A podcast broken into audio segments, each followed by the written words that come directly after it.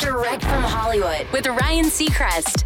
Fans of Friends got a sense of Matthew Perry's struggles while shooting the hit sitcom during the recent HBO reunion special, where he admitted to struggling with addiction and intense anxiety. But they'll soon get a much more candid and honest peek with Matthew's just announced memoir set to arrive next year. A press release for the still untitled autobiography states this book will be candid and self aware, told with Matthew's trademark humor, vividly detailing his lifelong battle with addiction and what fueled it despite seemingly having it all. We need humor, we need catharsis, and we need to agree on something. And Matthew's extraordinary story, told in his unique voice, is that thing.